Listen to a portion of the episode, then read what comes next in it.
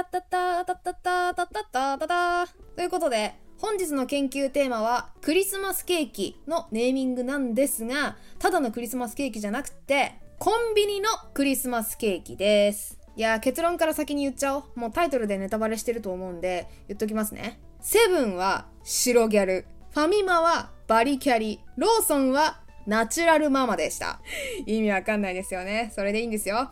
ただ、この回を聞くと、もうコンビニ行ったらクリスマス関連の商品がそれにしか見えなくなると思います。まあ少なくともね、この2023年のこの3社の方針をね、私が見た限りそういう風に感じたっていうお話ですので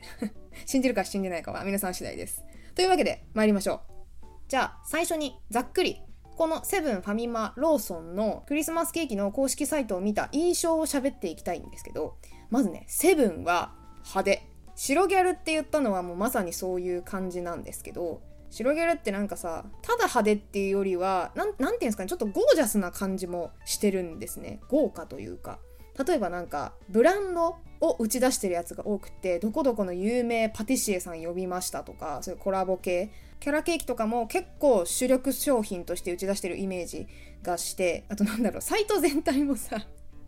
この3社ね、概要欄貼っとくんで、ぜひ時間ある人見てほしいんですけど、なんだろうね、画像が重たかったセブンが一番ちょっと情報量多いんだろうなって感じたんですけど、まあ、セブンは派手で、ファミマはね、なんか全体的におしゃれなんですよ。ファミリーってついてるからって気安く触らないでみたいなちょっと嫌な感じ、違うんですけどなんですかね、クールなバリキャリみたいなイメージ、すげえ偏見ですね。はい。で最後ローソンがね、さっきナチュラルママって言ったんですけど、まあこれはナチュラルローソンとかともちょっとかけてみたんですけど、なんだろうね、万人向けというか、パッと見て誰でもわかるっていう商品名だなっていう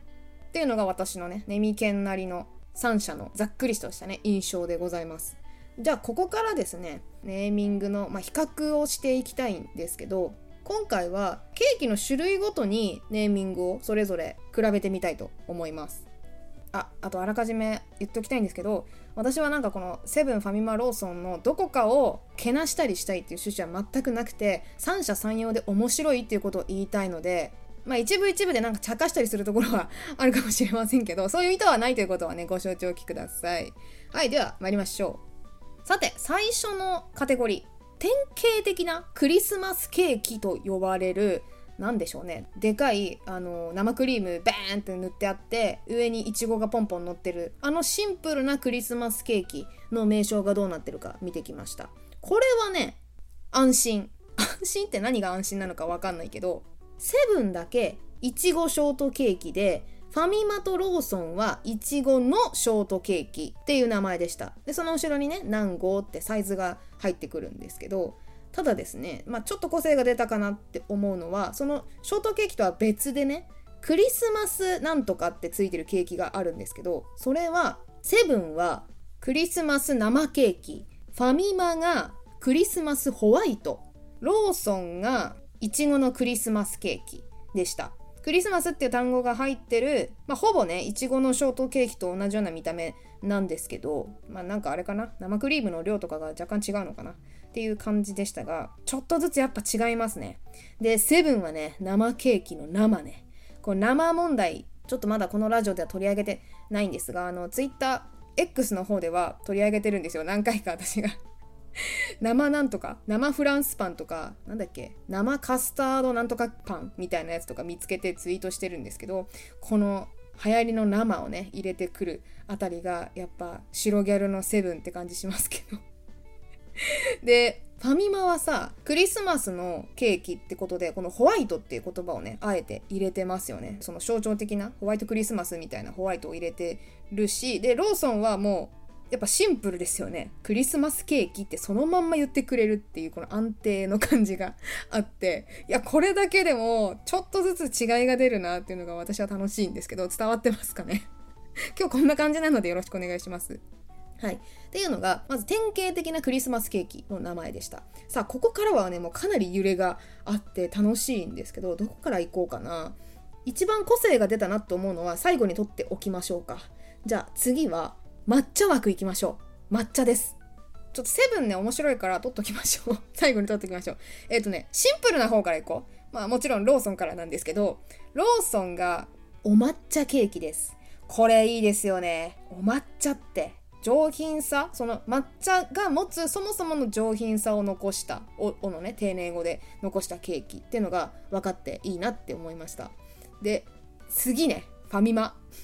はバリキャリですから、おしゃれなんですよ。どうおしゃれかっていうと、宇治抹茶ケーキです。さあ、ここでね、抹茶の品種が来ましたよ。種類が来るんです。しかも、肩書きじゃないですけど、まあなんか、キャッチコピーみたいなのがついてて、神林春章本店、上に林に春に松で、神林春章ですけど、ここが監修している宇治抹茶ケーキっていうことで、その権威がね、権威付けがされるわけです。権威っていうか、まあ、ちゃんとまあブランドがね、ついてるわけ。監修がつくの。で、さらにですよ、そのセブンがね、宇治抹茶まではね、同じなんだけど、宇治抹茶モンブランタルトです。さすがね、派手好きのセブンはもうケーキですらない、モンブランタルトにしてきました。そしてもちろん監修もついております。伊藤久右衛門監修の宇治抹茶モンブランタルトっていうことで、まあ、名店コラボっていうのに入っていました。いやー、これだけ見るとね、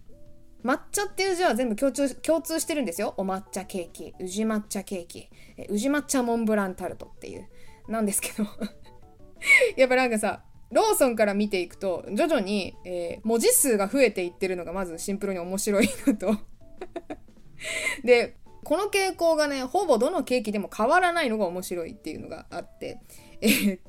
次がですね、詰め合わせ枠ってやついきましょうか。詰め合わせケーキの枠があるんですって。その一つの丸いケーキをなんか8等分ぐらいかな、8等分に切って、でいろんな味を合体させて一つのケーキにしたっていうタイプで、まあ1個買ったらいろんな味をみんなで楽しめるよっていう、まあパーティー系のお土産向きかなっていうようなケーキなんですけど、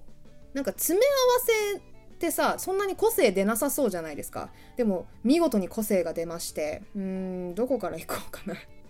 あ、ま、じゃあこれはセブンからいきましょう。はい、まずセブンはクリスマスアソートケーキです。まあアソート、ここが詰め合わせっていう部分になってくるんですけど、まあ全部カタカナにしちゃってさ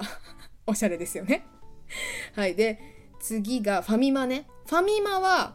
結構親切。ショートケーキ詰め合わせ、この詰めると合わせるがね、漢字なんですけど、いやこれ以上シンプルにならんだろう、ローソンどんなんやねんって思うじゃないですか。ローソンはね、すごいですよ、ユーザビリティが。ちょっと長いんですけど、ショートケーキ詰め合わせハッシュっ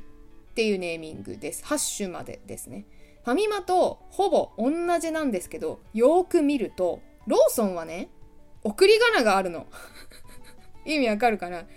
ラジオでお聞きの方に解説すると、ファミマの詰め合わせっていうのはね、詰めのね、目がないんですよ。目を省いてるんですよ。